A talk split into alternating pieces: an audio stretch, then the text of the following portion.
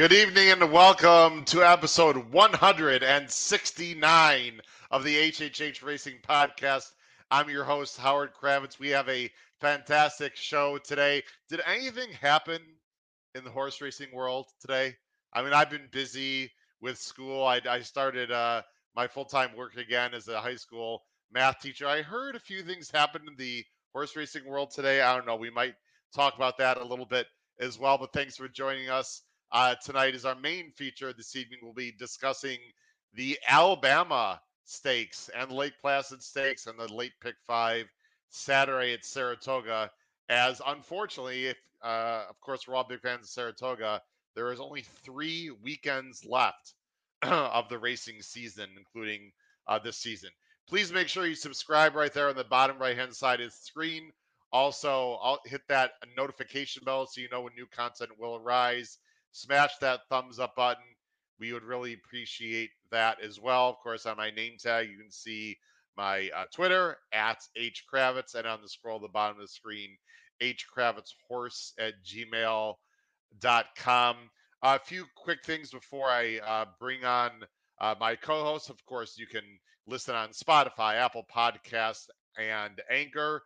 The Race Day blog, we're going to be talking about that a little because I actually have a few things that are even my co-hosts don't even know that I made some minor, very minor changes and some big updates that I'm going to let everyone know once I bring them on about the blog that I think everyone's going to enjoy. But that, of course, is for sale. It's very inexpensive. And I have a really cool offer coming up on this show here in just a moment. Also, we have a great website. It still says new. It's not quite new anymore. But go to hhhracingpodcast.com for everything you need to know about this fun podcast. And then, of course, our YouTube channel has all the videos.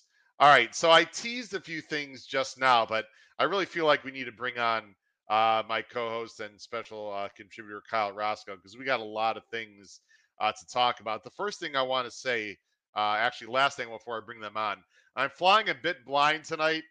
Silly me, I left a bunch of tech stuff at school. So if the lighting looks different for me, it's because I'm not using my podcast special lights. I'm just using my lights overhead. So if there's a few shadows, I apologize. And then also my iPad that I have usually down here to the right where I can actually watch the show and see what you guys are seeing. I also left it work. So on my computer on my right, I have my podcast or the podcast going on YouTube, but I can't see it all the time. Anyway, hopefully everything's going to go just fine, which Pete Visco means I'm going to have more trouble seeing the comments, Pete. I know he can hear me, so Pete will have to bring up more of the comments tonight on the show because of my screw-ups, so I apologize. But anyway, without further ado, let's bring on the people that make this show happen along with myself. From the Saratoga Special, Paul Halloran. From Maryland, Pete Visco. And a special contributor, Kyle Roscoe. Gentlemen, big day in horse racing today. Unfortunately, not necessarily for good reasons. Yeah, that's... Paul?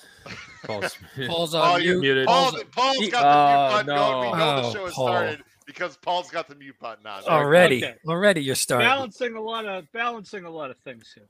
Paul, let's get the negative out of the way. We're not going to dwell on this, everyone. We're watching the show. Right. I've been busy with school. I heard stuff and read some things on Twitter and more reliable sources.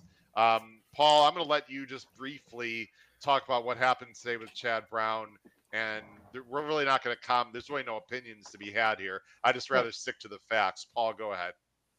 Yeah, so Chad Brown, who is, everyone realizes, the leading trainer at Saratoga and one of the best trainers in the country, very likely the best turf trainer in the country. Unfortunately, he was arrested Wednesday on a domestic assault charge.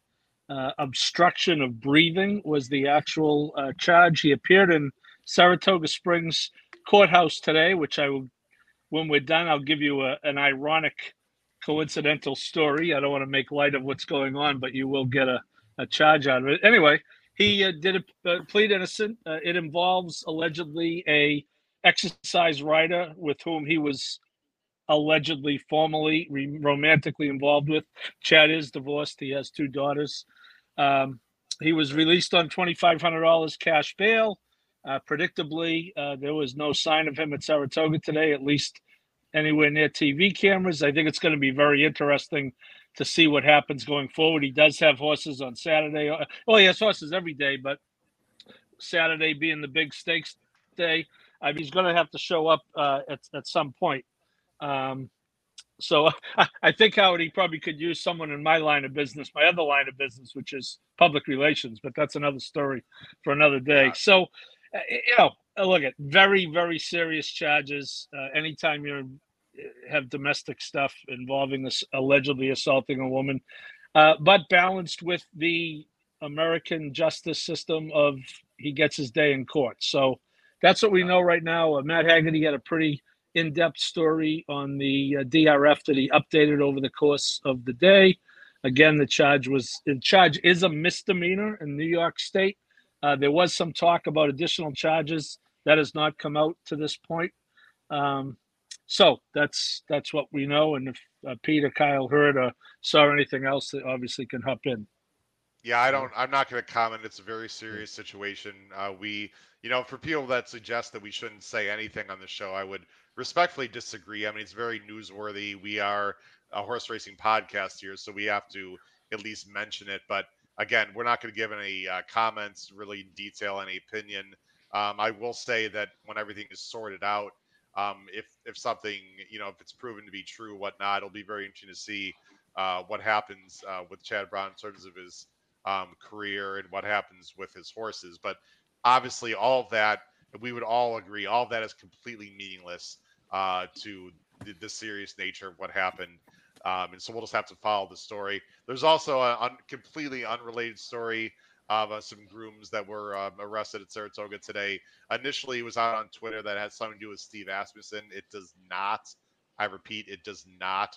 It just happened to be in the vicinity of the Steve Asmussen barn. But there are two grooms that were, I believe, arrested on some drug charges. But anyway, I just wanted to clarify for people that are not aware that that has nothing to do with Steve Asmussen or his employees as well. Howard, if I could just add something to that logistically, yes. Steve Asmussen's barn on the Oklahoma side is virtually right behind or in front of the dorm where many of the backstretch workers live. So the fact that if they were arrested, there would be a good chance it would happen near his barn because the dorms where they live are right there. Sure. Yeah, everything's very – of course, Paul, all you guys know, I was able to go to the backstretch and see Clare Court. Everything's pretty – there's some pretty confined spaces, Paul, obviously, in some of the barn areas. So all of that would make sense to me. So anyway, that's what happened, on the negative side of horse racing today, unfortunately. But we'll see how everything goes.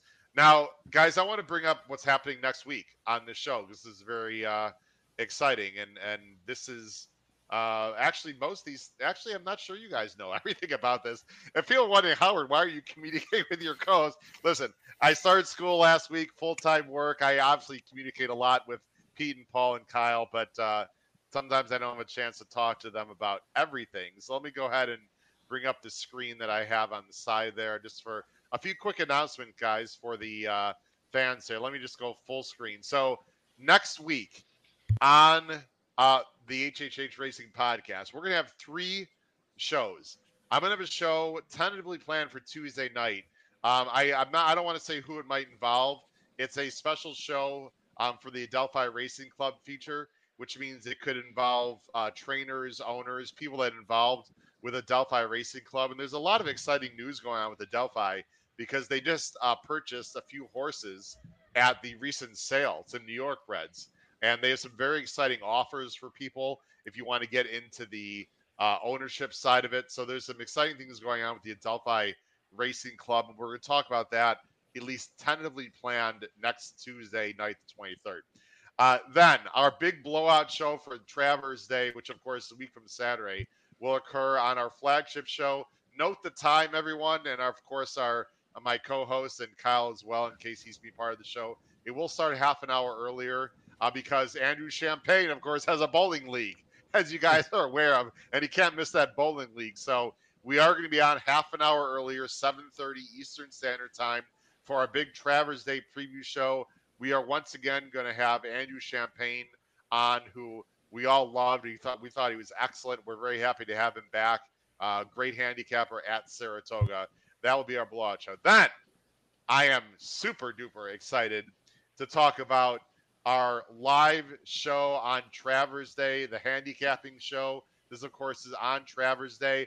Myself and Matt Miller, the BCBC champ, will be doing a live show from the Crazy Poor OTB in Villa Park, Illinois. It's a big event. We're going to have a lot of people there.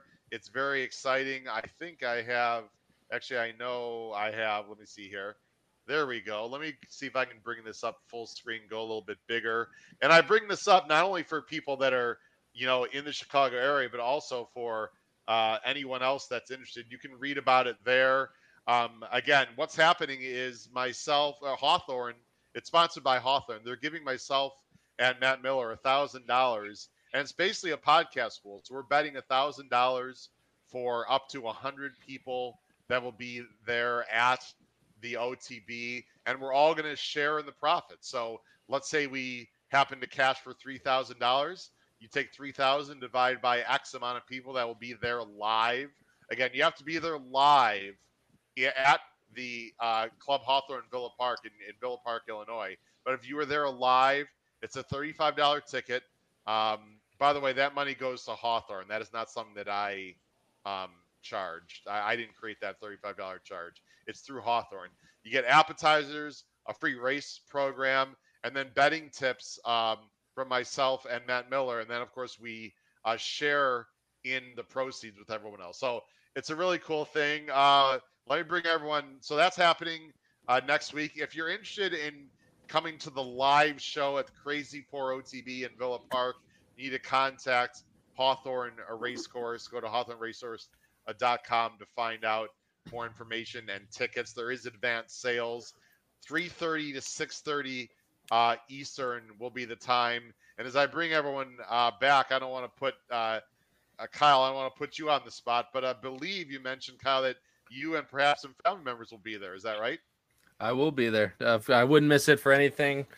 And yeah, I have a few family members that we're very excited to go with as well. So if please come on out and support, and like I said, and take all of Howard's money because he's sharing in the profits. Absolutely. Also want to mention to everyone, and I appreciate you guys being patient. Let me see. Let me do that. How about this? We got some people. I want to show some love here. People showing some swag. This is David Lupo showing. He's got the hat and the T-shirt. Kyle Roscoe, are you paying attention? I'm just kidding. Kyle's ordered some stuff. It hasn't come in yet. But how about that, Pete and Paul? Shout out to David Lupo. We also, I got one more. This is from Tom Espinoza, who's got two hoodies. He's got the light blue hoodie. And he's got like the brown hoodie. This is from Tom Espinoza. We have some people that are very active. Oh, let me take that down. What? Let me take this off the screen. Sorry, guys. We got a lot of people showing their swag. Pretty exciting. Yeah. And then one more on the shout out, Trish Smith as well. She showed her swag on Twitter as well. And Dennis Cowler. I'm sorry, Dennis, if I mispronounced your name, I apologize. But Dennis Cowler, yep, Trish Smith, all those people. If you got any HHH Racing Podcast swag, go ahead and put it on Twitter or send it to me. We'll put your there you go. Pete, what you got there, Pete? I got the zip. What is it called? The 3/4 zip in black. It's very soft and it's got like what is it called? You know, it's got like that soft material on the inside. It's very soft and comfy. My wife has one; she loves it. It's got the little fingers in this thing that she likes. So my wife loves hers, and beautiful. We're representing here for sure. All right. So anyway, and people actually, Trish was wondering. My math classes are going well. Thanks, Foul Plays. The how to handicap a pick five is tomorrow. That's on my. No, I'm just kidding. You can't really talk about gambling in a public high school. But anyway, Dave Barisa. Dave, thanks for joining the show. By the way, Dave, I love your insignia there, like sort of the baseball sort of background. I like that. Pete, keep doing that with the comments once in a while. Appreciate that. You'll have to do that tonight, Pete. Sorry. Oh, this hat will be worn on the backstretch next Friday morning on Travers Day. Perfect. I'll have you know. Perfect. And I got my polo. And Kyle, you got some stuff coming, so people don't think that are watching don't think you're You know, purposely didn't buy anything? Yep, I'm purposely distancing myself. No, I got what you got, Kyle, coming. I got a T-shirt and a hat coming this way. So, and everything. By the way, everything should be coming very soon if you haven't received it. Last thing I will say, a few people, Pete asked, like, when are we gonna have another drop? Well, we'll have another drop. We can open the store again. I can open the store anytime.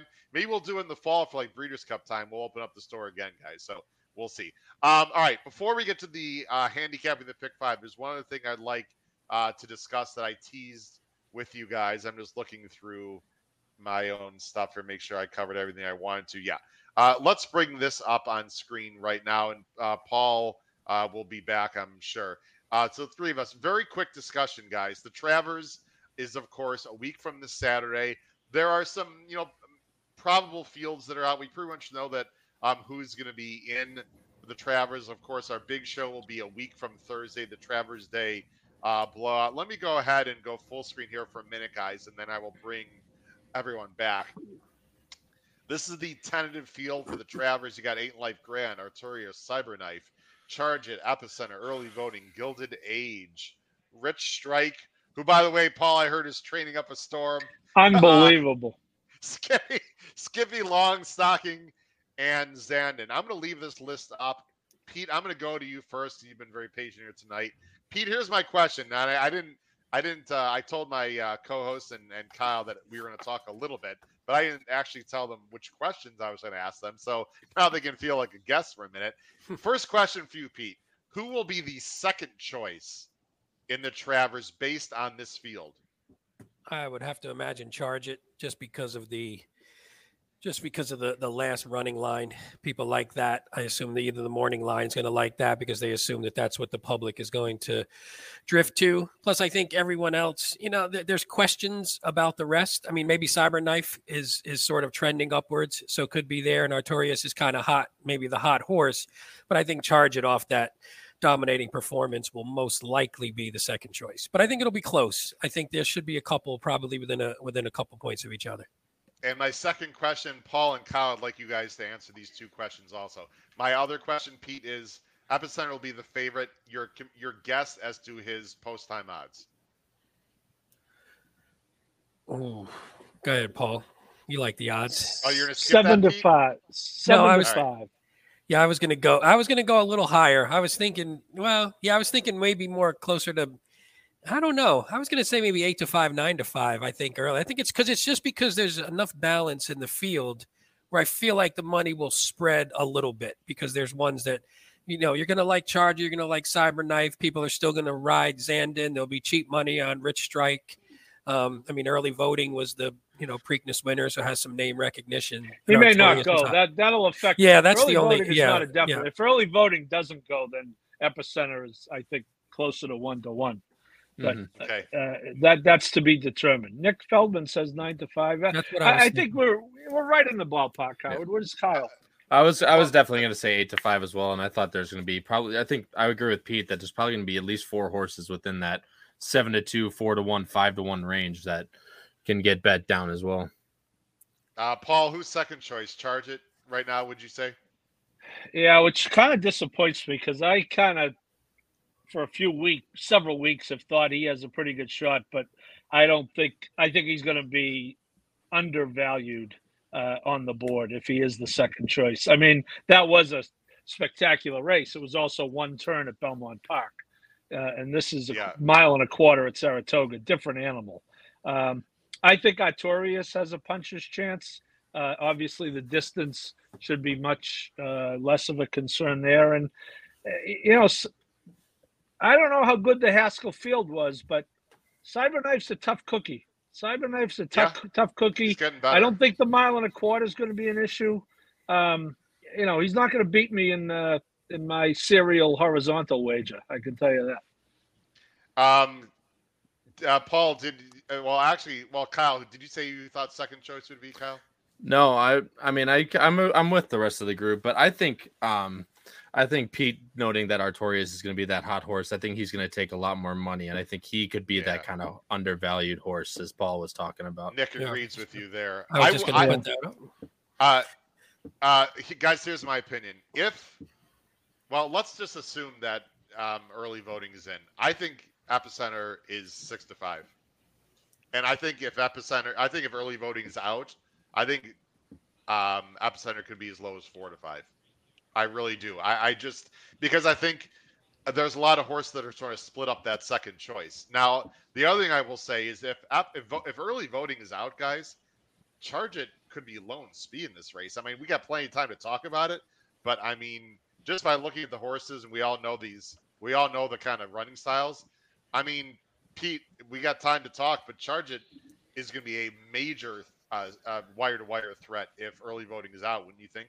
No, I agree 100%. I mean, I think, yeah, the speed didn't come up. There's a lot of off-the-pace horses in this field. And but Rich Strike won't be close because Paul, I heard Rich Strike is training fantastically. Lights out. You want my opinion? I'm the only person in the horse racing world who hopes Rich Strike wins just to stick it to all the haters. And I'm like, I don't even like Rich Strike. I don't care about Rich Strike, but I would just love to see him just run by this field and just have everybody so pissed off for another 3 weeks after that. That would be fantastic. Yeah. Well, listen, we got plenty of time to talk about the Travers. The nice thing that I like here, guys, I'll just finish off the commentary about the Travers at this point by saying, other than Mo Donegal, who of course is injured, I mean, all the major players are there, right? All the horses that have really made major fact. I mean, early voting, we'll see, but I mean, I'm not sure. I hate to say, based on the Jim Dandy, I'm not even sure we could say he's a major player right now, which is hard to say for our Preakness winner. But I mean, all the big players, all those sort of fresh faces, your Arturises, your Cyberknives, your up and coming horses. It's gonna be a great race, Paul. Regardless, it always is. It really is. It's you know, it's like any other race. You know, there are the years where it's not as strong as others, but this is a pretty good group, and I love it. It's one of my favorite days of the year. I've been to many of them, and God willing, we'll be right back there next Saturday. Absolutely. All right, guys, let's get into the pick five on Saturday. It's a real nice, you know what? I forgot to do one other thing. Gosh darn it. I'll tell you what, remind me after, I'll do it. I'll think we do it in the middle. I have an offer on the blog. I totally forgot about that. Remind me guys after race 8, we'll do 2 races. We'll take a 1 minute quick little timeout from the handicapping and talk about something special that we have going on the blog that I want to tell everyone out. All right. Let me get the banner up here. The pick 5 starts in race 7 on Saturday. It starts at approximately 3:52 Eastern Standard Time with a very loaded baby race for 2-year-olds. They're going 6.5 on the dirt as I go ahead and bring the field up of 8. And I'm also going to bring my picks up. Here come the picks. There they are. We're going to have some good debates tonight, guys, because based on the picks I saw. The morning line favorite, and I handicapped all these races, guys, without the morning lines. I don't know how many of you did, but I did not see one morning line before I handicapped. And you know what I'm going to do, guys? I'm going to make an announcement. Just I'm curious to hear what your opinion, people's opinions in the comments. After the Seven Wonders score last week at Del Mar, which I hope people watch the show because I will say proudly and a bit selfishly, my Del Mar picks on the blog were absolutely on fire last week. So I gotta give myself a little bit of props when it happens because this is a very tough game. And Dylan Donnelly also had that horse at 20-1. Guys, I'm gonna start handicapping without morning lines like for about a month. I'm just gonna be curious to see what happens. I handicap the morning without morning lines a lot for this show for our Thursday night shows. Pete, am I crazy? Could that be a bad idea? I don't know. I'm gonna try it. No, I don't think there's anything. I mean, I think the only thing you have to do is you sort of make the adjustments maybe to your tickets after. So one thing I like to do is I like to handicap without the odds. But then if I look at and this actually happened today, but I didn't get a chance to adjust it too much from time perspective. But sometimes you look at it and go, oh man, I went 3 deep in this race and it turned out I had the top 3 choices. And maybe from a ticket construction standpoint, that's not the best idea. But I think otherwise, I just like not being swayed. I don't want to be swayed if a horse is 30-1 and it scares me off, or if he's 9-5. We're going to get into it here. I had the 5 as a single on my ticket that we'll get to later. I saw. And then you see, and he was 9-5. And I'm like, okay, I mean, what do you want to do? I'm not going to change my mind. I like the horse. So I think it's a good idea. I think anything that doesn't sway you from making a snap decision based on just the odds is a good idea. By the way, did Snap Decision win yesterday in the steeplechase race? That's a real nice horse, Paul. Did he? Snap Decision carrying 164 pounds. That's and what's funny is I didn't know that, and I never used that phrase, so it just must have been karma right there. I don't even know, because that's not a phrase that just flows off my tongue that often. I feel like I'm all over the place today. I apologize if I'm like just veering left and right. There's also a big pick six carryover tomorrow, I believe, in Saratoga. Correct, guys? 167. Wow. Okay. Nick, I see your comment. Thank you. Yeah, so I'm going to try, I just don't want to be influenced by morning lines. And frankly, other than David Aragona, who we've said on the show a million times, is unbelievable. I got to say, I'm not that impressed with other, I won't mention where, but there's other tracks, guys, that I look at the morning lines, I'm like, what? And so I just don't want that to be influenced. Anyway, Pete, I'll let you talk first. Echo Again, 9-5 morning line. You got to look at the board, obviously, Pete, right, when you to start this pick five. Yeah, I mean, that's the good thing, especially in having the maiden, or not the maiden race. Well, I guess technically it's a maiden race, but having the 2-year-old race as the first leg is always beneficial because you could sort of see how the board is playing. But and somebody, I forget who mentioned it. Oh, Nick mentioned it, that there's a buzz on the Asmussen horse and it's a runner. And I've heard that a couple other places. I didn't hear that before I started handicapping, but I do think that one's probably going to take money. I mean, just from you look at the breeding, Gun Runner's been on fire. A lot of what I like to do with the 2-year-olds, especially first-time starters, is there's a few categories in their breeding that you look at, what's their first-time starter percentages, 2-year-old first-time starters, 2-year-olds, and then dirt sprints. And this one's got like 16, 20, 21, 24%. Those are all great. The Dam's 2 for 2 with first-time starters. Good in other categories. You got Pneumatic, who was a really nice horse. Yes. Who was maybe better a little longer, but still won as a 2-year-old. Costa Terra was at Allison's and juveniles, and was in the breeds for charity. There's just, this is wind chill. I mean, this. By the way, the horse, Pete, and I'm gonna let let's see, Kyle, I'll have you go next to talk about. Actually, Paul, you're gonna go next to talk about the one. So just be prepared for that, Paul, FYI.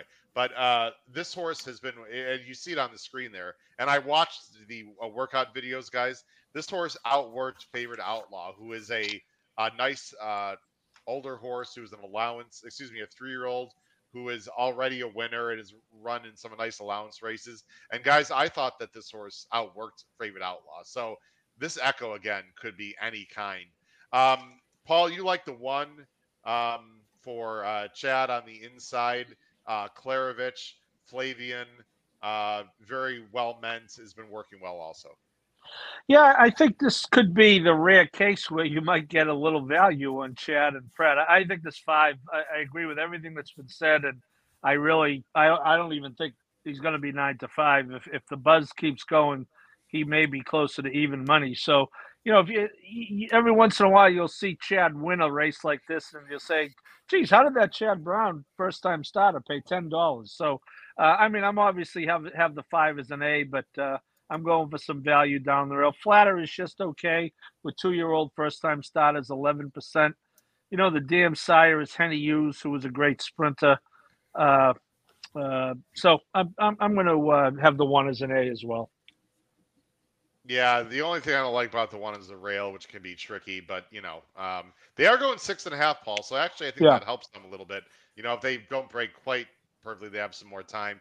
Kyle, I'll let you talk about the three who you have in second. This horse, he's run in the 60s, high 60s, obviously very well connected. It's the other Pletcher and Ripoli and St. Elias. I mean, you can do worse with that. The question I have, Kyle, is, where do you see the upside, and what does he have to run to win this race? I don't think a high 60 is going to get it done here. No, I like the addition of blinkers on. I think it'll put him a little bit closer within the mix. And like I said, I like him as an underneath because I have some good stats on the five that I want to share in a little bit. But not to rain on Pete's parade or anything. But like I said, I think the experience is going to help him here from a good post. The blinkers on, I hope, gets him a little bit closer, and I feel like he can definitely sneak in underneath above a lot of these guys that have no experience at all. Go ahead. You said you had something in the five, Kyle. You want to mention? It's actually set. I just realized it says it in the bottom in the notes there, but okay. He's Asmussen, when he runs 2-year-olds for the first time on dirt at Saratoga in the last 5 years, it says it right in the middle of your screen. He's 14 for 54 with a 2.81 ROI. Yeah. So that stat alone is a good tip with, because I also watched the workout videos like you did. That July 18th work out of the gate, working with a horse that ran his first race not so well, but just absolutely blew by that horse out of the gate. So yeah, this horse is working super well, and coupled with the stats, I think this horse is going to be really tough in here. So, guys, I got to mention the 6 because I, as you know, I do a lot of homework and I watch a lot of videos. I want to talk about the 6 for Shug, Spinzar. Now, this horse has been working very well. Maybe he wants to go longer. You look at the breeding. I'm not going to get into a lot of details. Fleet of Gold. I mean, Set Sail was actually a nice horse. The workout, one of his more recent workouts, guys, he worked out with a horse called Ohana Honor. Does that name sound familiar to anyone?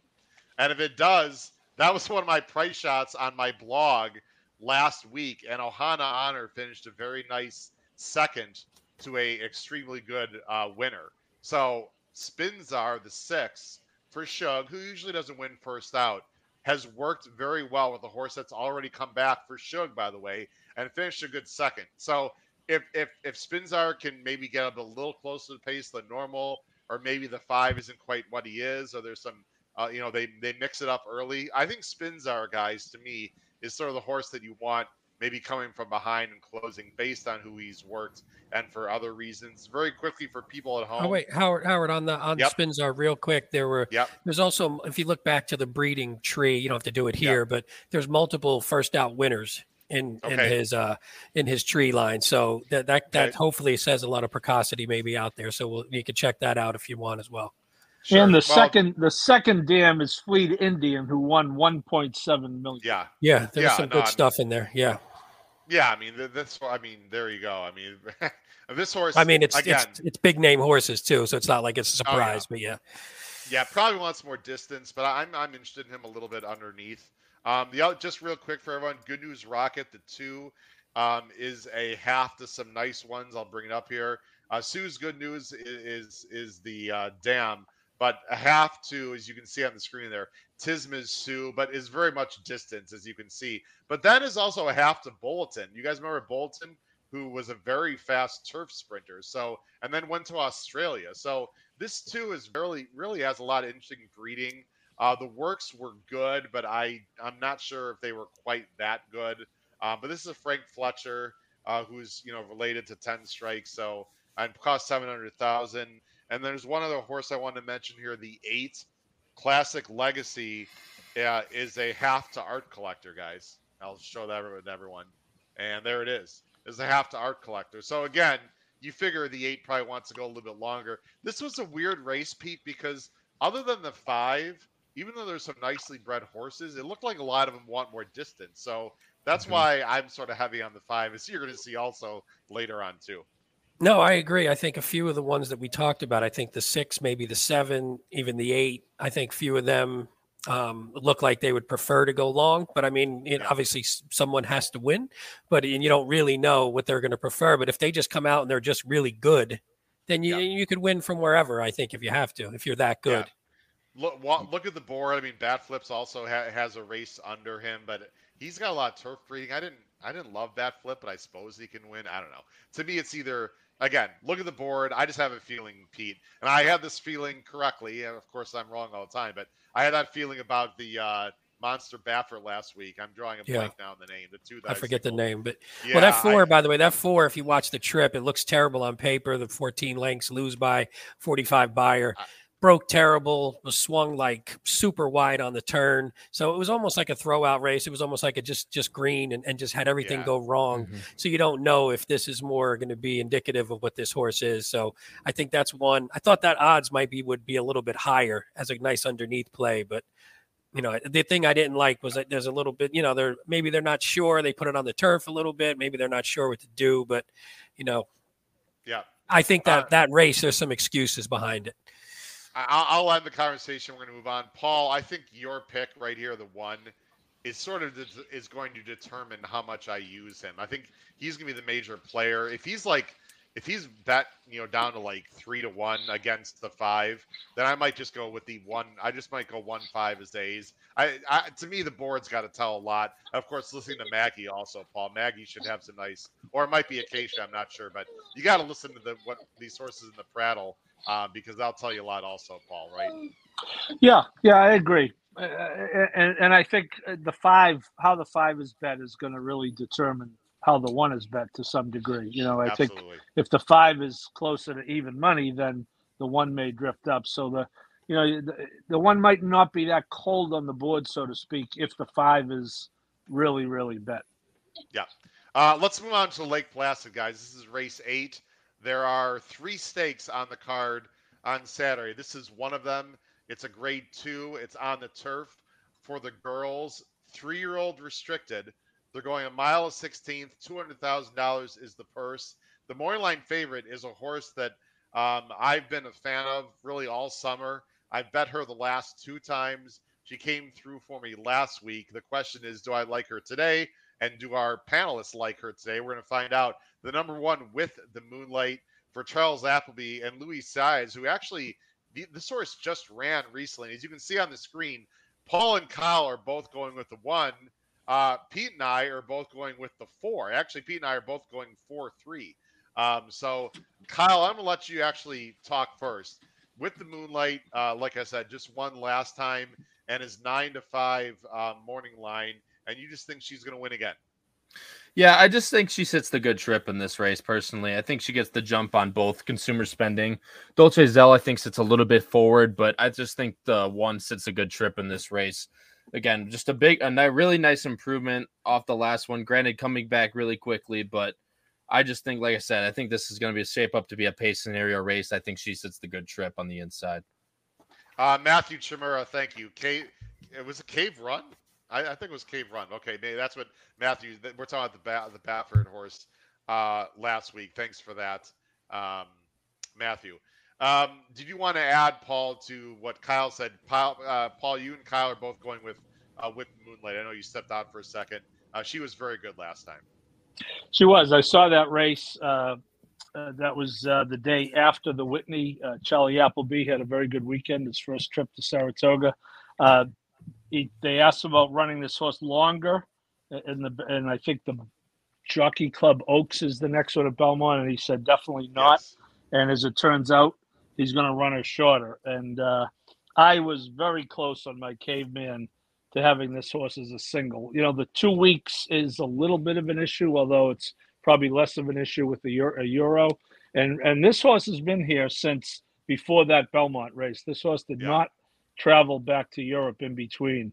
So this horse has been, say, since probably the beginning of July. It was at Belmont, and they shipped up to Saratoga about 3 weeks before the Saratoga Oaks. So I think this horse is going to be very difficult to beat. I ended up going too deep on my Caveman, and my other horse was the 3.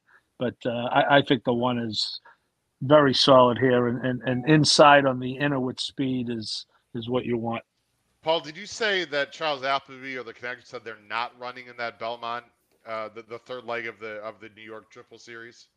With this horse, correct. Yes, he does not, because it's longer than even the 1 1/8. I think it's probably 1 3/16, maybe.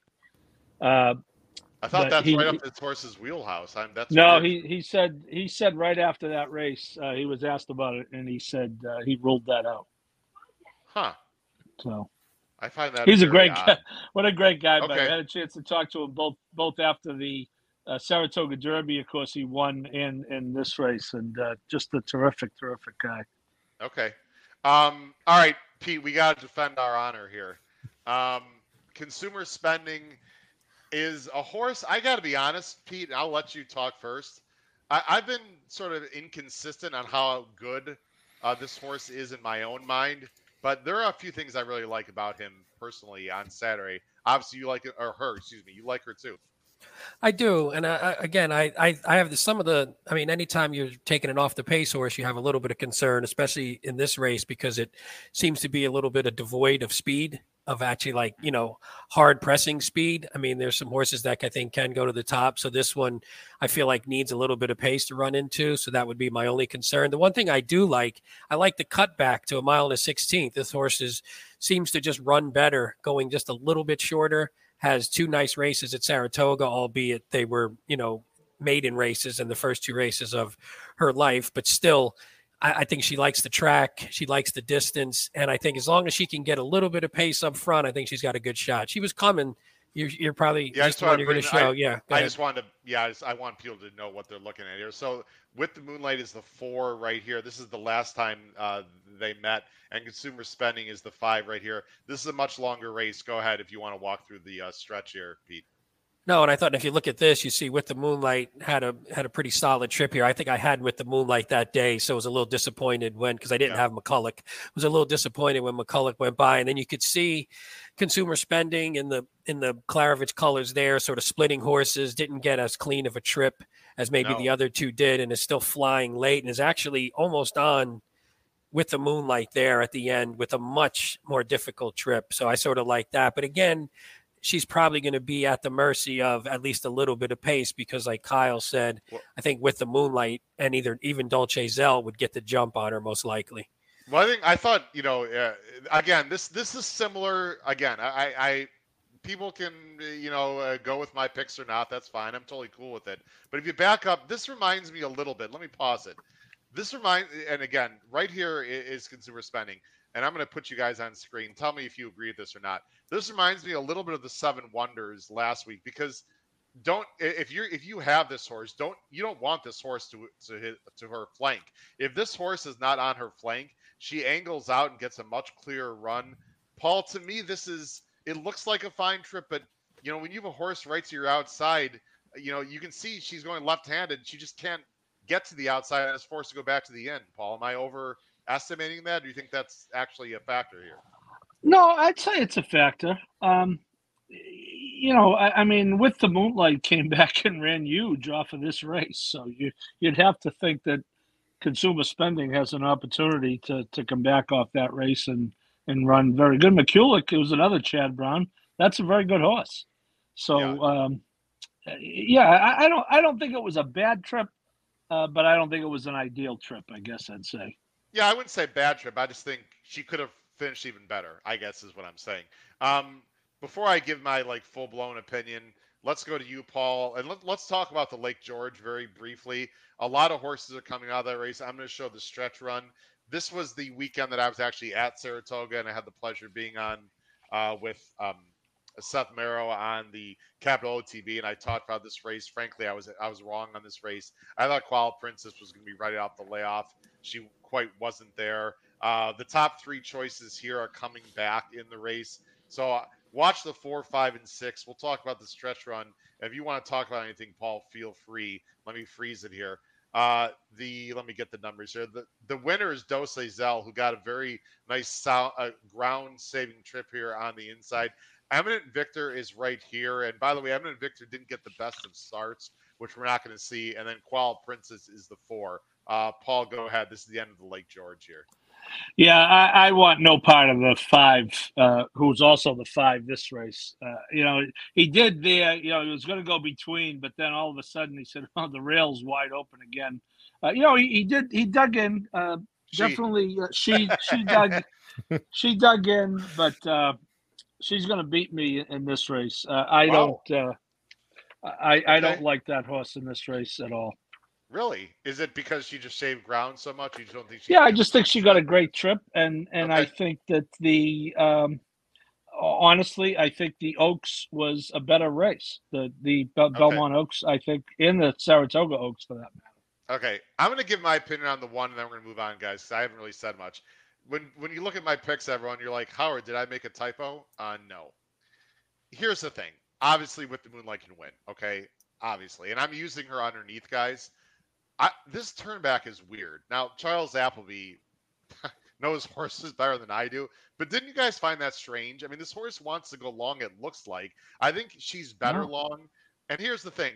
In my opinion, guys, Consumer Spending, Dolce Zell, they have a quicker turn of foot. Like, With the Moonlight And you guys are all visual players, but I know, Pete, you watch a lot of videos, like replays like me. Doesn't it feel, Pete, like With the Moonlight's more like a grindy type? Like, I don't know, Pete, if she can, like, get in and out of spots if she needs to. And she's got the rail, and it's going to be a quicker pace. And she's coming back quickly. There's just, I don't know, Pete. There's a lot of things I'm not sure about this horse that I'm going to let her beat me at 8-5. That's just my thought. No, I mean, I could see that. I mean, I think, though, I do think she can maybe get the trip just because there's not a ton of outside that are going to maybe pass her because there's not a lot of speed. But okay. I agree with you. She doesn't explode off the, no, you know, she doesn't explode grinding for her win. She grinds. But, I mean, she's pretty good at it. But I think if you, like you said, if someone like Consumer Spending or even Eminent Victor can get a cleaner trip, then I do think they have the kick late to overtake that. And I think that's what Consumer Spending was almost doing in that last race. So I agree with you. In a weird way, I'll move on to the next race. I almost like Qual Princess better than With the Moonlight on Saturday because Qual Princess has bigger upside in theory. It's only her second start, and she's going to be like 4 times the price. So I'm going to use With the Moonlight. I don't want to suggest to the viewers at home I'm going to toss this one, but I don't know, guys. I just, there's something about With the Moonlight that rubs me the wrong way here. Anyway, we'll see. I could be completely wrong. Let's go on to the next one. You are. By the way. Okay. Kyle. See, Kyle is smart enough not to say that. Although Paul, I love what Paul's got to say. So Paul will have no problem calling me out. I like that. Kyle still knows his place, Paul. So he's keeping quiet back there. Although he is the owner of how many horses won for you this week, Kyle, as a partial owner of 2. That's 2. Kyle, good man. Back to back, Tuesday, Wednesday. Congratulations, Kyle. Thank you. All right, guys, let's go on to race 9 here. Hey, Howard, did you want to do the little? Oh yeah, thing? Thank you. See, actually, I'm gonna step away a sec. My puppy's upstairs going nuts, and nobody else is here, so I'm gonna go grab her while you talk about the blog really quickly. Okay, thanks. Thank you for my. Okay, so guys, here's what we're doing with the blog. I need everyone at home, whether you're watching live or, if, of course, you listen to this. I will read what it says on the screen here. I'm doing something special here for the blog. If you do not subscribe to the Race Day blog right now, if you go ahead and subscribe to the Race Day blog by noon Eastern this Saturday, again, if you are not a subscriber of the Race Day blog, which is very inexpensive, it's on Patreon. Look below the video player for information. Patreon.com/HHH Racing Podcast. If you subscribe to the Race Day blog by noon Eastern this Saturday, I will give you 2 free weeks of the Race Day blog. And why should that interest you? Because this weekend I'm doing something special that I've never done before. I'm going to have a preview of a huge day at Woodbine on Sunday. It's the Queen's Plate. They've got 3 or 4 major stakes, including, like I said, the Queen's Plate, which is basically the Canadian Kentucky Derby. I'm going to do a preview video on YouTube, but it's not going to be for the general public. It's only going to be for people who subscribe to the Race Day blog. So you will get that. And then, of course, you also will get for free next weekend's blog, which will have a special blowout full card coverage of the Travers stakes day card. So, again, go ahead and subscribe to that Race Day blog, everyone, ladies and gentlemen. You'll get 2 free weeks. I will refund your money in September. You will get, Pete, I don't know if you heard that, but I'm going to do a preview video for Woodbine, and it's only going to go on the blog. So you have to be a part of the blog to see that video. And the races are Sunday, by the way, at Woodbine.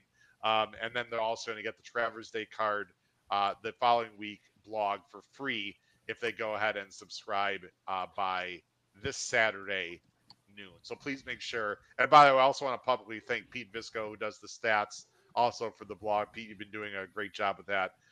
Greatly appreciate that. All right, guys, let's go ahead into race 9. As I go ahead and switch some banners here, switch that, bring this up here, and here we go. Race 9, third leg, the Smart and Fancy Stakes. It's a turf sprint, 5.5. For the girls, you see it's a field of 9. There it is, 9, with a soft morning line favorite of the 1, Change of Control, for Michelle Lovell and CJ Hernandez. Paul, let's start with you here. You and Pete this time are going with the same horse. You guys are going with the 6, Miss J. McKay for Clement and Irad, and I have a small feeling as to why you like this horse. It's probably the same reason I like this horse. I have her in second. Paul, what does he like about Miss J. McKay?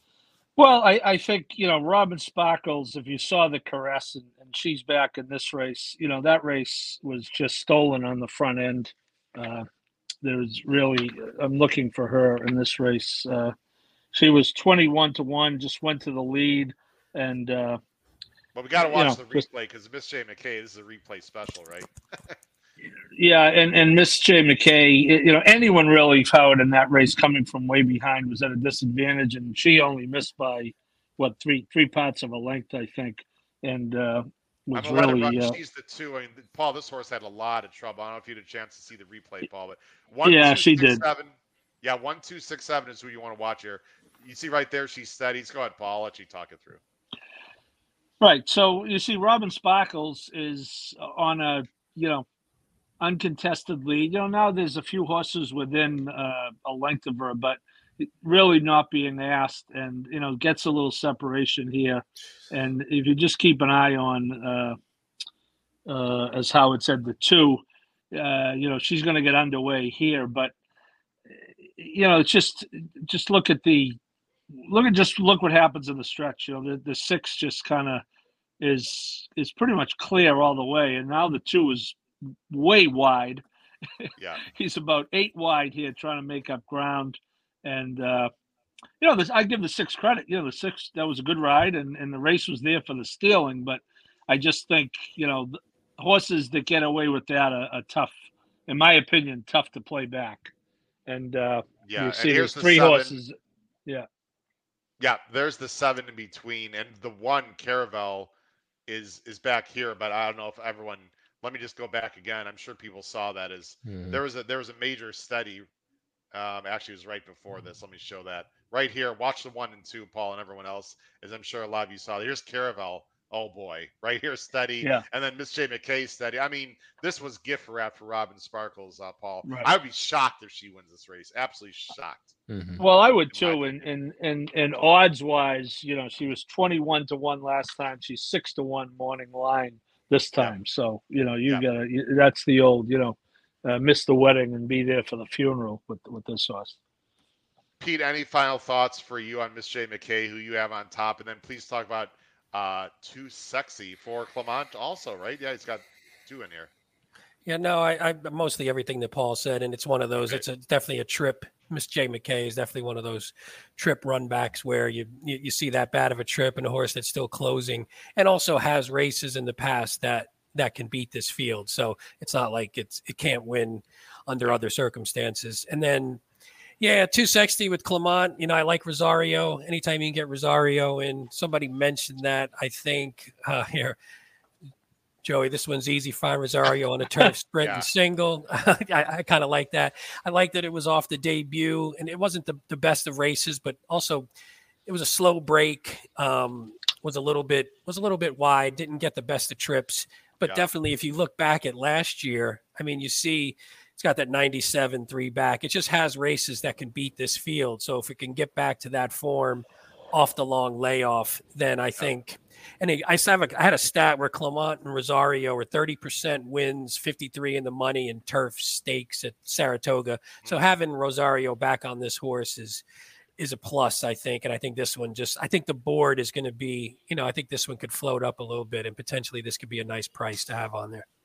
A few quick things, and then Kyle will let you talk about the 1. People need to follow me on Twitter, because as I've said on the show, somewhat discreetly, but I've got a little intel with the Clement barn, and I'm going to try to find out for everyone on Saturday before the races how they feel about the 5 and the 6. So that's number 1. Number 2. Well, they have 3 in there. Howard, don't forget to ask about the 8, because they have the 8 as well. We'll do. Thank you, Paul, for that. And by the way, this is very tentative. I don't want to hold his feet to the fire in case he hears that I mentioned this. Very tentatively, we're hoping to get Miguel Clement on Tuesday Night Live, by the way. We'll be hoping to get him on as our guest. Of course, son of Christoph, an assistant trainer, does an amazing job. So I'm married to Acacia Courtney Clement, of course. So we're hoping to get Miguel Clement on next Tuesday night, guys, which would be pretty cool. So I just want to mention that as well. Kyle, this time you and I, sir, are thinking alike. Change of Control, really nice filly, as honest as they come for CJ Hernandez, who knows the horse. Yeah, and for better or for worse, as we always say, right, Howard? But yep.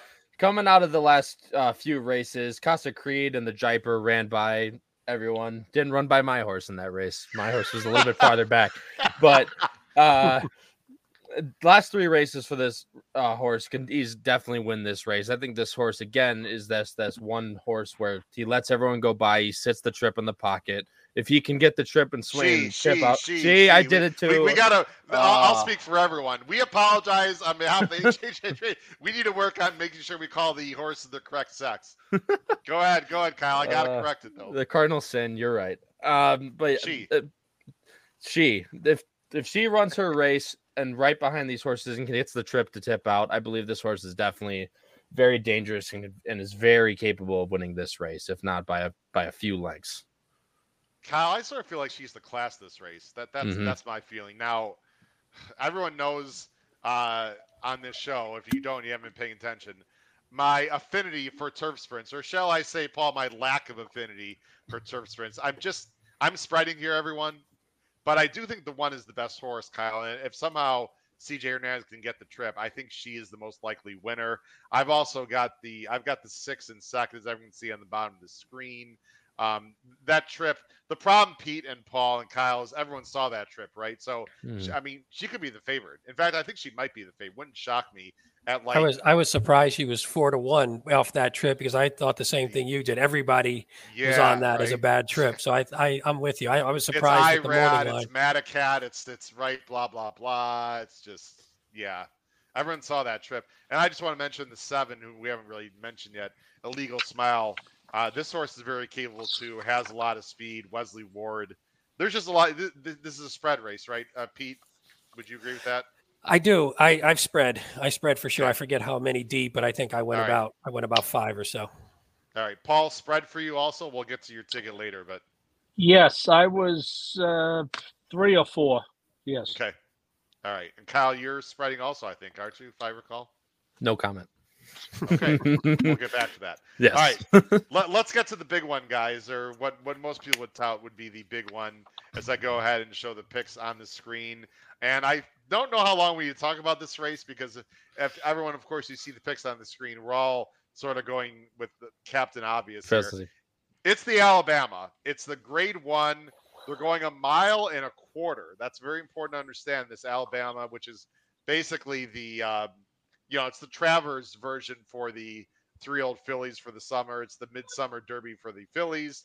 They're going 1.25 miles on the dirt, $600,000. We see a lot of the usual players here. Guys, this morning line completely blew me away. I mean, I could not believe this morning line. And I'm not saying David Aragona is wrong. I just, wow, nest 1-2 for Todd Pletcher and Irad. Paul, I'll have you go first. What would you have made her?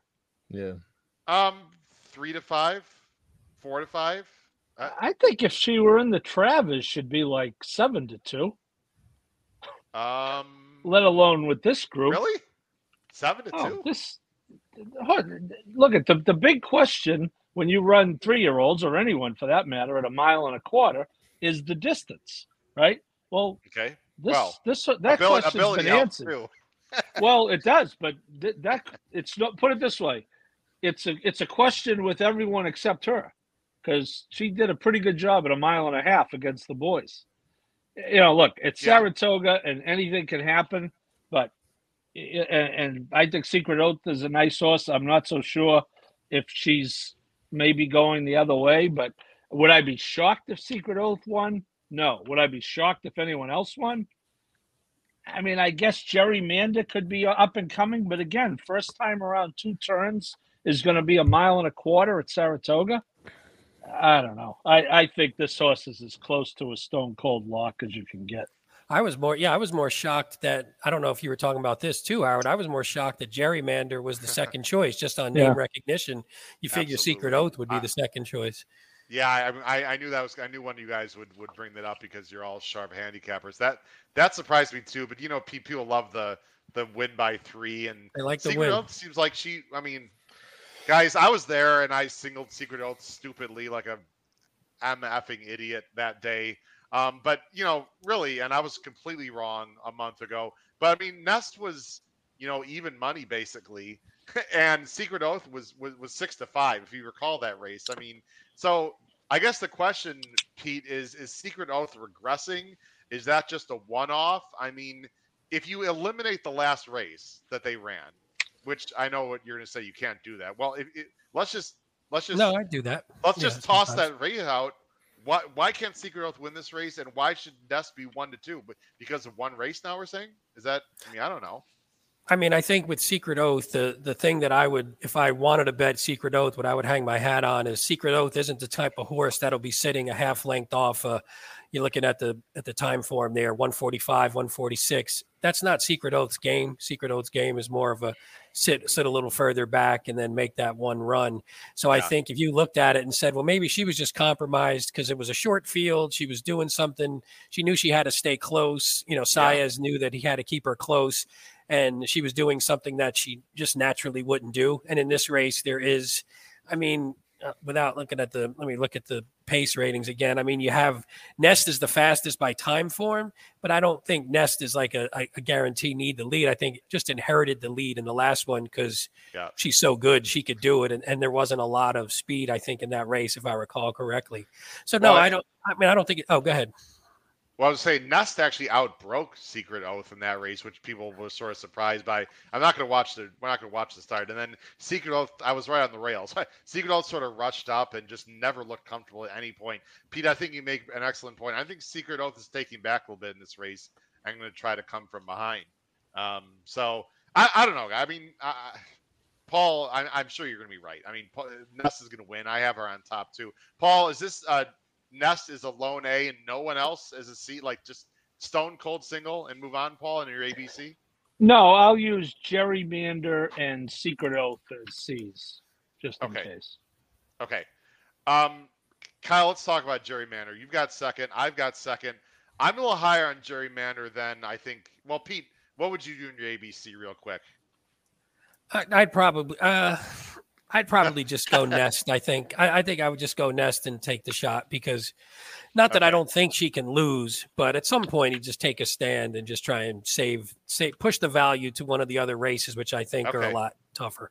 And no C's at all for you, Pete? Nah, I'm more of an AB guy anyway. I only do the C's as much. Okay, Pete, as I talked to Kyle, if you want to bring us some comments, Pete, whatever you feel I will. Necessary. There are a lot of comments that we haven't. I feel like we're disrespecting our audience a little bit tonight. Kyle, I don't know how strong you feel about Gerrymander. I'll let you talk about Gerrymander first. She has not gone around two turns because, of course, that mile 16, the Belmont is one. But, boy, she looked really good. I know it was a small field. She got a 98 buyer, which absolutely fits in this race. How good is she, Kyle? And can she actually win this race? I mean, it's just, again, it brings out that pace scenario. Personally, I just don't – I know she's keen, and people are talking about she's keen running with – I don't even think she can run with Nest. I mean, just that last race alone, both Mile and Ace at Saratoga. Granted, She's Keen was in a main special weight on the lead, but a half mile to 50-4 almost, and Ness ran it in 47-2. I mean, I know people are looking to her to try and get to Nest on the lead because I just think Ness is going to inherit the lead again here, personally. Really? But going back to Jerry, I just don't. I mean, whether She's Keen runs with her or not, I just don't think She's Keen keeps up with her at all. Gerrymander, I know, can run with her as well, and I think Gerrymander might just sit to her inside. I just think Ness sits that outside trip, even if Gerrymander gets with her. I just think Ness sits that outside trip, runs by her. But Gerrymander, like I said, I know the two turns is the question here for this horse, but the last race she ran that one turn. She did it well. She beat some really nice horses in both Shahama and Juju's Map. I mean, like I said, all the signs are pointing up for this horse, but I'm going to take her definitely underneath. I just think Nest is too good in this one.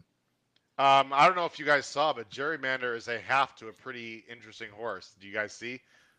How about Lone Rock, right? Yeah, Lone Rock? I would like some distance. Marathon distance. Guys, here's my feeling about this race.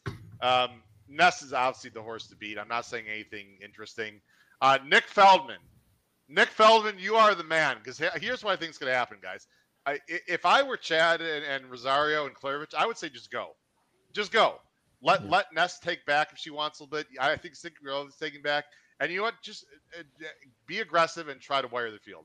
I think Gerrymander is very dangerous here, guys. I'm using, as of now, I'm using Nest as an A. I've got Gerrymander as a B. I really think she can upset this field. And I got Secret Oath as a C. I'm a little bit off the Secret Oath bandwagon. Pete, I think if you can beat Ness, which maybe you can't, but if you can, if Ness loses, I want to be live in the pick five, I guess is what I'm trying to say. So that's why I'm using Gerrymander as a B. That's going to cost me more money, though.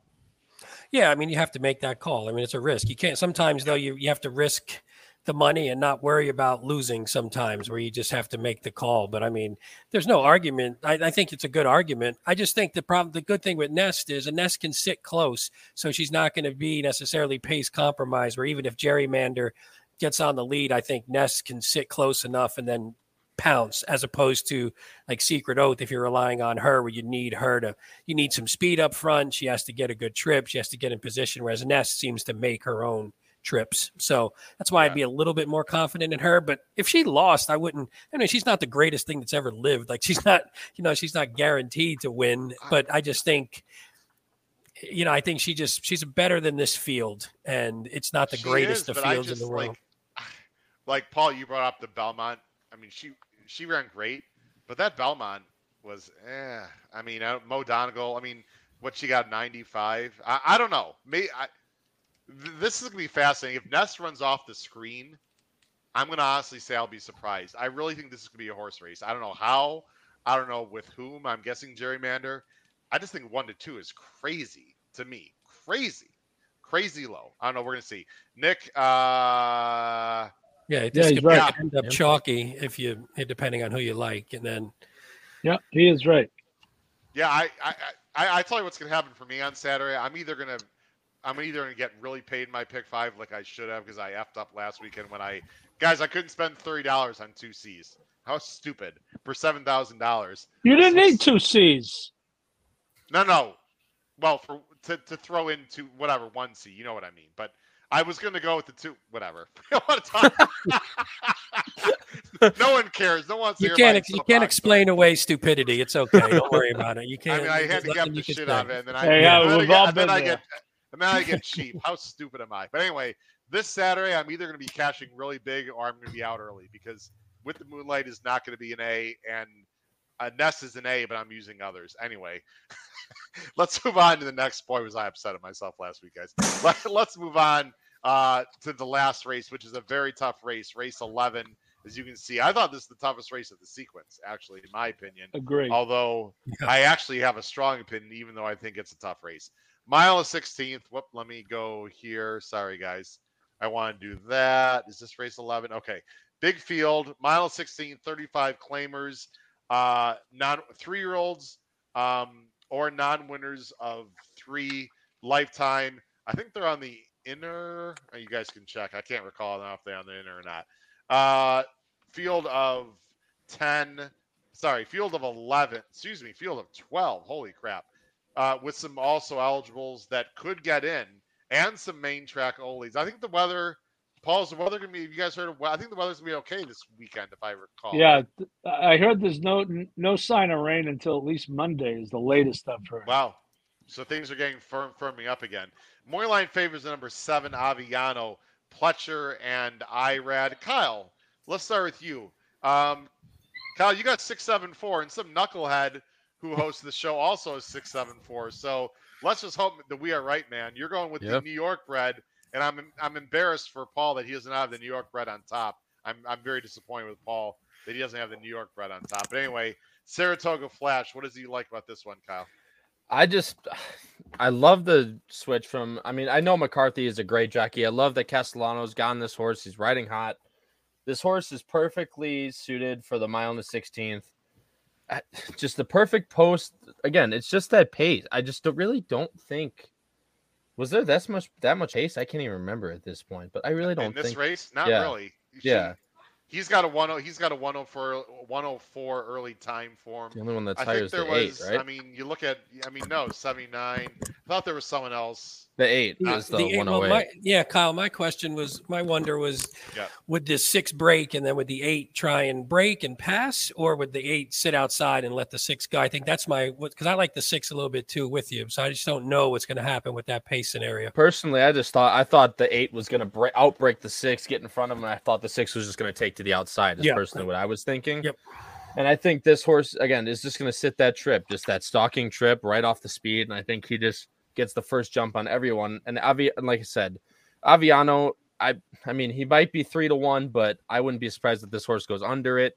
This horse obviously wants shorter than 1.25 miles in his last race, but I don't want to take everyone's thunder. And Pete, I don't want to steal your thunder with you at the 7 on top, but I just think 6 gets the first jump. And I think the switch to Castellano and that good trip, I think, is going to take him to the wire.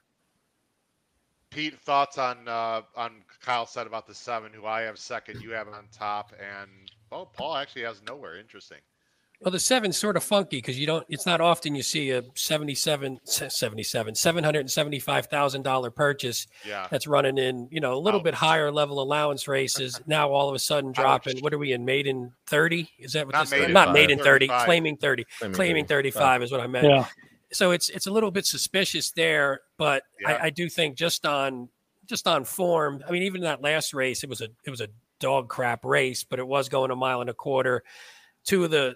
Lost to 2 of the horses who came back and won with 96 buyers. So there was quality in that race, even though he was wide too. That was just a disaster. He was wide. Yeah. I don't think it was the best of trips. And then, so I think though, if you go too back, money Pete too is 5-1. I mean, took money. Yeah. In a pretty solid field if you look at it. And then, Pletcher's okay. He's not great. He's a little bit under in like allowance to claim drops on the turf. But I just thought that this one, it's hard to leave out because even though the drop is suspicious, it's just classier and it's not like it's run badly at those upper levels. I mean, that run 2 back was pretty good. So it just seems like one that should be on the ticket, but this is sort of a spread for me anyway. Hey, Vale Place, take it easy, buddy. Take it easy.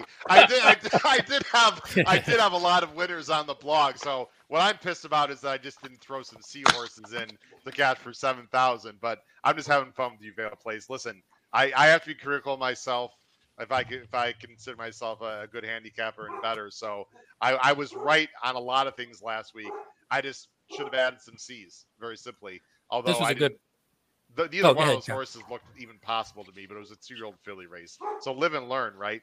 I'm sorry, what did Matthew say there? No, that was a good point too, is the Churchill turf, which has been a little funny. So it ran its best race winning, but I think it still has, even the race 4 back, I think could beat this field. So I think it still has races that could beat this field.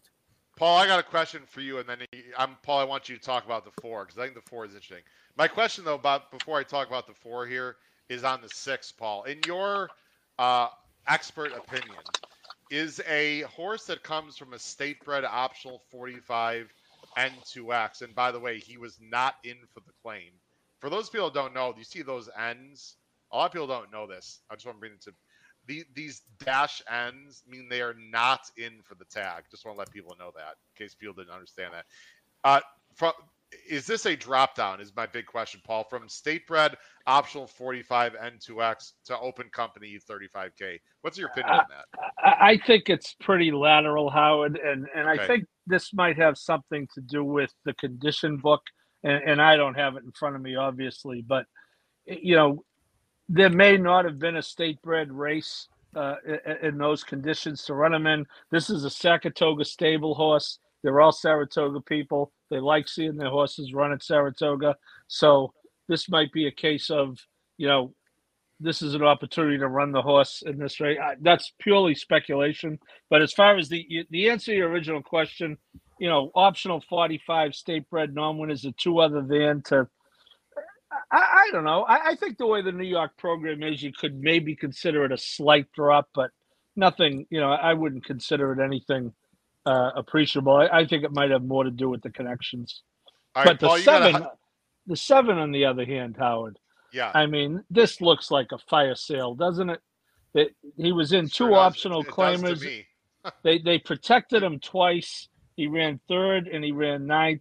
Yeah, he won. He won a $123,000 race at Churchill 2 races ago, and now all of a sudden they're willing to lose him for $35,000.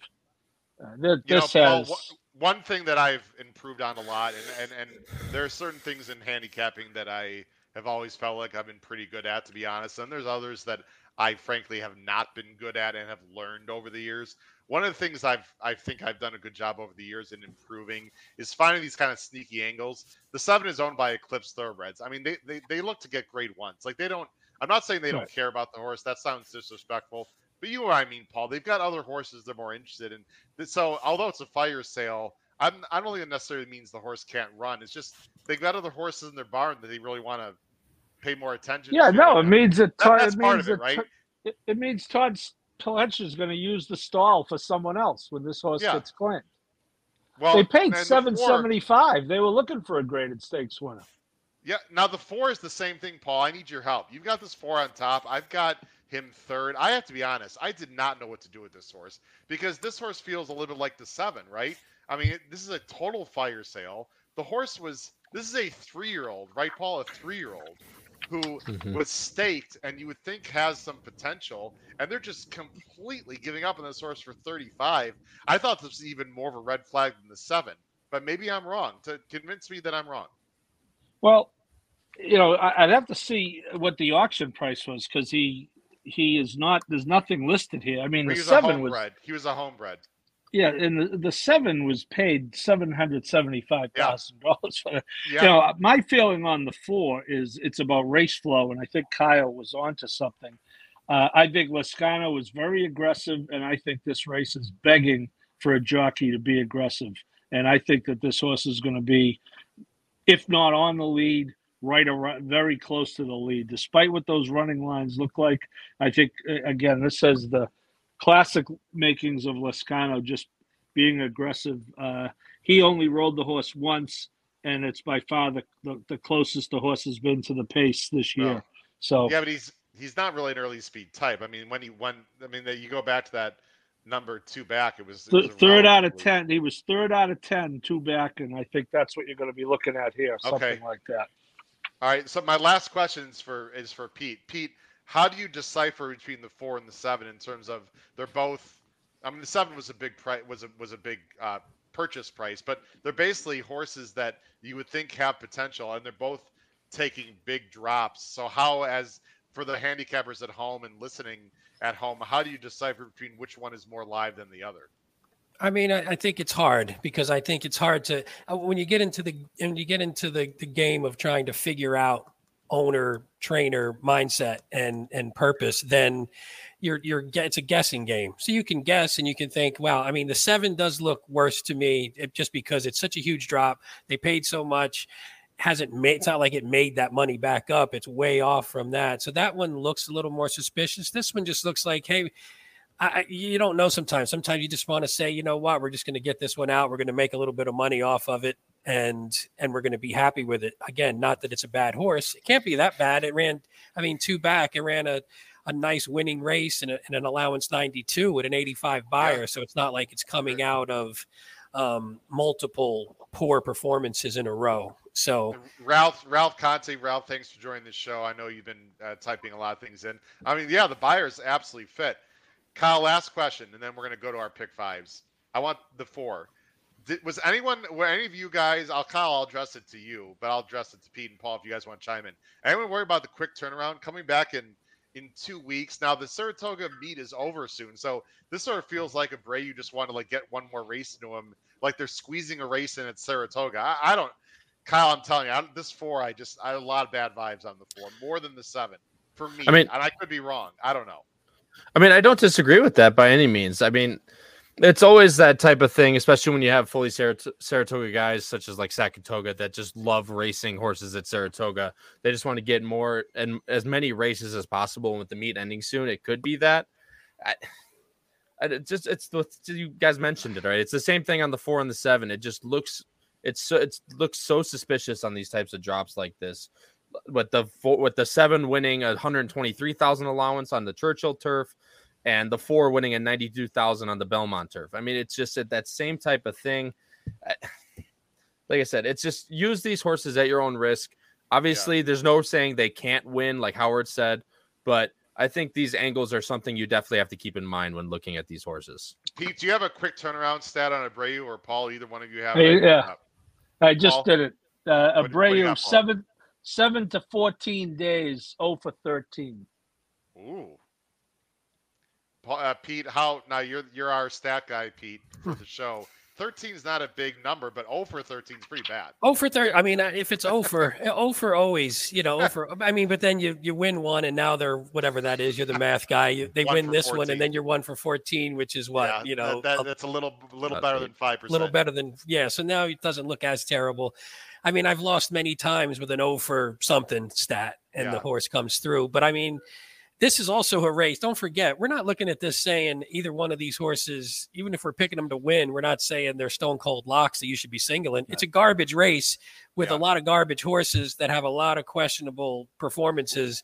I think it's a bit of a spread to me. Like when I went through it, I was like, I don't like anybody in this race. Well, there you go. There's your, by the way, I want to give a shout out to Temple Bailey. I don't know if Temple Bailey watches the show, but for those of you that are follow me on Twitter, Temple Bailey's on Twitter a lot. She follows me. Shout out to Temple, who actually, if you go on Twitter, Temple tweets out pictures of like after she watched. I know Temple watches the show, and then like you see the notebook that Temple has of all of our picks. It's pretty cool. But anyway, shout out to Temple out there. We got a pet sighting, Pete, in the background. Look out. Yeah, killer animal in the background. I'm just hoping she doesn't poop or pee back there while we're all watching. That'd be great. That would be absolutely. Oh wait, what's the dog doing? What in the world? She's ready. She's that's ready. It's a good clip. Yeah. Pete's got. Here's Pete's pick five. 5 with 1, 3, 4 with 1, 5, 6, 7, 9 with 4 4, 6, 7, 8, 9, 10 $45 singling Nest and spreading the last race and singling the 5 on what's the name? Echo. Yeah, what's the name? Echo something that I'm completely Echo Again. Yes, Echo Again. Yeah. No, so basically I was, as I mentioned, as you can see by my choices in that fifth leg, to me it was wide open. I want to have some double-digit prices on my ticket. Hopefully, when I handicapped, I didn't have them. I was hoping I had some double-digit horses on there because I think it's wide open. I figure you go with Nest and just take the shot. She's the best in the field. And then the 5 in that first leg is just getting so much buzz. And I thought just looked really good statistically. So I'm going to take a shot single there. And if it craps out, then it becomes a pick 4. Marco, hola, ¿qué tal? Just want to throw a shout out to Marco there. I like your single there. I actually like both your singles. You're going to need some prices, though, other than those two, I would have a feeling. But You obviously have a ticket there where you can get some prices, Pete, or you can press up, I suppose. Paul, let's go to your ticket. Paul's got 1, 3, 4, 5 with 1, 3 with 5, 6, 8 with 4 with 4, 6, 7, 10. Paul, give us your thoughts on your ticket, sir. Well, again, I'm obviously not thinking that Echo Again is a stone cold lock because if I go 4 deep and a 6 to 5 wins, it defeats the purpose, but. I think that's still a maiden special. I think there's a chance to get someone there. But Nest is my single. I almost went single with Wonder Again and went 4 deep in that. We talked about the Smart and Fancy being a spread race. I almost went 4 deep there and used the third Clement. I only used 2, so you can pretty much bet that the third one will win. We've seen the other win a few times this summer, haven't we? Many times, but and you know, I think again 4 deep in the last leg is hopefully enough, but maybe not. You know, no one's going to be surprised if there's a $40 winner in the last leg. You just hope that you could be spread enough to have them. By the way, we didn't talk about the 10 in the last race. I feel bad, Pete and Paul. Real quick. You guys both had the 10, I think, in the mix. Who was a closer? Who was really wide last time? Did you want to mention it? For the viewers, anything about is it the 10 that you guys thought was interesting? Yeah, he did. You know, I'd have to look at the race, but I'm pretty sure that he came out of a race where there wasn't a lot of closing going on. He was like 8 wide, Paul, in the stretch. He was very wide in the stretch. Didn't take money. You know, it's Brittany Russell. She's not going to take money. It is a Zilla horse. That's a partnership that I'm involved with a few horses. Although I don't I don't really know anything about. They just claimed this horse 4 races ago, but okay. Yeah, I just thought, you know, again, race flow, I think it's more likely to be one on the front end, but I do think if it falls apart for any reason, this is the horse, and you get Pratt at a big number. Pete, we shouldn't have given this horse short shrift. I think he's 15 to 1, and both you guys had him third, I think, or something. So yeah, I mean, I like the race 4 back. It was a, you know, similar enough company claiming 30 non-winners to 2, and then it had a race back at Saratoga last year where, you know, it wasn't the greatest of buyers, but at least it ran here and it closed a bit and it ran a nice race. So I think at 15 to 1, if you're looking for a race that could fall apart, like Paul said, I think you need to take shots with some double-digit odds horses. All right, now Kyle is a owner of a few horses. He's got some small piece of horses, and everyone out there needs to listen because Kyle's been on fire this week. He's got 2 winners with ownership. Let's see if Kyle can get some viewers and listeners at home with his pick 5. And again, we're going $50 or less. It's very hard, ladies and gentlemen, very hard to hit pick 5s with $200 tickets, let alone $50 or less. So we all understand that. We decided to go with a smaller amount to give, you know, little lower budget players a chance to play a ticket if they want.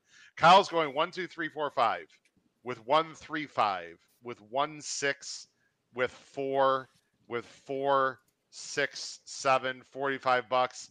Kyle, how much of the board is going to affect what you would do in the first race, by the way? That's kind of the thing I wanted to touch on is like Pete said earlier, it's kind of with the board and with the 2-year-old race in the first race, it always helps because you'll always get to see the board as before you make your pick 5. So I would, again, looking at the board in these races is completely imperative. Like I said, if the 5 takes all this buzz and it's going to be 6 to 5, and like Paul said, if you go 5 deep in the first and then this even money shot comes in, that just completely defeats the purpose and takes out a lot of the money that you're going to play, especially in a $50 or lower ticket. So it's going to definitely, if the 5 gets bet down like that, I'm going to definitely have to shorten up. And I'm going to probably take out either the Belmont trainee. Batflip, like I said, had a horrible race in his first one, so I definitely might be leaving him in. But it's going to definitely affect it for sure. And then as I go through with Moonlight, like I said, as he sits that good trip, he's definitely dangerous. The only one I don't have there is Consumer Spending, who can obviously win. Personally, I just think he has too much to do, but that can definitely happen as well. Going through, I actually went skinny in that turf sprint with Change of Control and Miss J. McKay. I just personally think they're the 2 class, but definitely other people can win. But I'm going skinny. Nest, Moto, Obvious, and then the last race, I'm going to go with my top 3 picks. Personally, they just seem to be the only 3 that have done anything substantial on the grass. And going from that perspective, I'm looking to them to kind of ward off all the bombs in that last race. And hopefully we can catch a few mid-level prices, 5 to 1s or some, and build up pick 5 to at least about 8 times, 9 times the money. Okay, I got it. Pete, glad the dog is okay. If you want to show any more comments, Pete, as we end the show from people, feel free. As I bring up here's my pick 5, ladies and gentlemen. Look, I'm playing an ABC. We all know that. Everyone here on the show does. If the Echo horse is taking a lot of money, I really would single this horse because, guys, there's a lot of other horses in that race that I think want to go longer. And I think this horse has been working like a train. So I'm going very deep in the second and third legs. Obviously, the Lake Placid, I think, is pretty wide open. I would use With the Moonlight. I'm against her in general, against With the Moonlight. And then I have to spread in the turf sprint. Although, Kyle, I completely agree with you. In fact, I almost went 1-6 in this race and spread in the last race. I couldn't decide which one to do. I decided to spread in the third leg, but I could easily have just gone 1-6. I totally agree with you. And, guys, I've got Gerrymander. Now, listen, again, Gerrymander is not going to be used equally on my ABC, but held my feet to the fire with a Caveman. I think Gerrymander is up and coming, and the fact that she's bred to go long really has me interested, guys, like really interested. The fact she's a half the Lone Rock to me really moves her up. I don't know if it's going to work out. And then I got 6, 7. I hear what Paul you're saying about the 4. I don't know. I would just take my chances with 6, 7. 6, like Kyle said, should use his speed. 7's probably the best closer. And just cross my fingers. There's my $50 ticket, guys. As we wrap up the show here, as we coming on our 90-minute mark, Pete and Paul, I'll let you guys. Jim, thanks a lot for watching the show. Any thoughts about, I don't know, the pick six tomorrow? Anything else going on? Pete and Paul, any Travers thoughts for next week? Just anything in general. Got the Queen's Plate Sunday at Woodbine. Anything you guys want to add? Yeah, I would just, Howard, quickly, if we could look back for a bit, and I tweeted this during the week. If you watched last Saturday, there were two really nice stories at Saratoga. Michelle Lovell winning the Saratoga Special, bringing Damon's Mound up from Kentucky/Virginia. But the Robbie Davis, Jackie Davis, East Avenue story with Vallelujah, that 7-horse, only at Saratoga. For those who don't know, the East Avenue Racing Syndicate was formed by people during the pandemic when you could not get into the track. Forget about getting in for racing. These are people, Howard, who were on East Avenue, which you're familiar with, Howard. The runs alongside the far turn of the Oklahoma. They would watch morning workouts through the fence because they couldn't get in. That's how much they love it. They got together. They started talking. They became friendly. They formed a syndicate. And they win a race at Saratoga last Saturday, the East Avenue Racing Syndicate. And if you saw Robbie Davis, who doesn't win races, doesn't have many horses, and his daughter Jackie was up on the horse. As I said, if it happens at Belmont, it's a nice story. If it happens at Saratoga, it's just epic. And it was really, it was one of those many reminders of why it is such a special place. Well, it really is. The stories are just incredible. And I want to say, you know, I'm almost tearing up, guys. I'm so honored and blessed as people see the schedule for next week. I want to tell everyone about Paul Halloran. Paul, I asked him to send me some articles that he wrote for me. The guy sends me three, not just one, three actual Saratoga Special hard copies. Paul, thanks a lot, man. I look forward on framing that. I really appreciate it. Pete, you've been awesome with a lot of things, with the blog, with the website. You guys are just, you know, have added to the show so much. Kyle, you have come a long way, like I've said, as a host, not with your handicapping knowledge. I knew you could handicap because I wouldn't have you on this show otherwise, but just the way you present yourself on the show as a young guy, sort of learning the business from the YouTube side. Guys, I just want to thank you guys so much. I probably don't say it enough publicly for what you guys have added to the show. We continually have more and more subscribers coming on. I don't know if you guys know, by the way, but we're approaching the 150,000 view mark in only about a year and a half of the show. And, you know, I can't be more proud of what we present to you guys. Next week is a big week, gentlemen. I am really excited. Kyle, I'm excited about our live show. And everyone should be watching. It's going to be on YouTube, of course. So we should watch. Really excited about next week. But I wish everyone good luck. First of all, on tomorrow's Pick Six, which I'm not going to be playing, but if you're playing it, good luck, and very much luck on Alabama Stakes Day card Saturday in the late pick five at Saratoga, and if you're playing Woodbine Sunday with the Queen's Plate, good luck also. This has been Howard Kravitz, episode 169 of the HHH Racing Podcast. For Pete Visco, Paul Halloran, and Kyle, thanks a lot, guys. We appreciate it.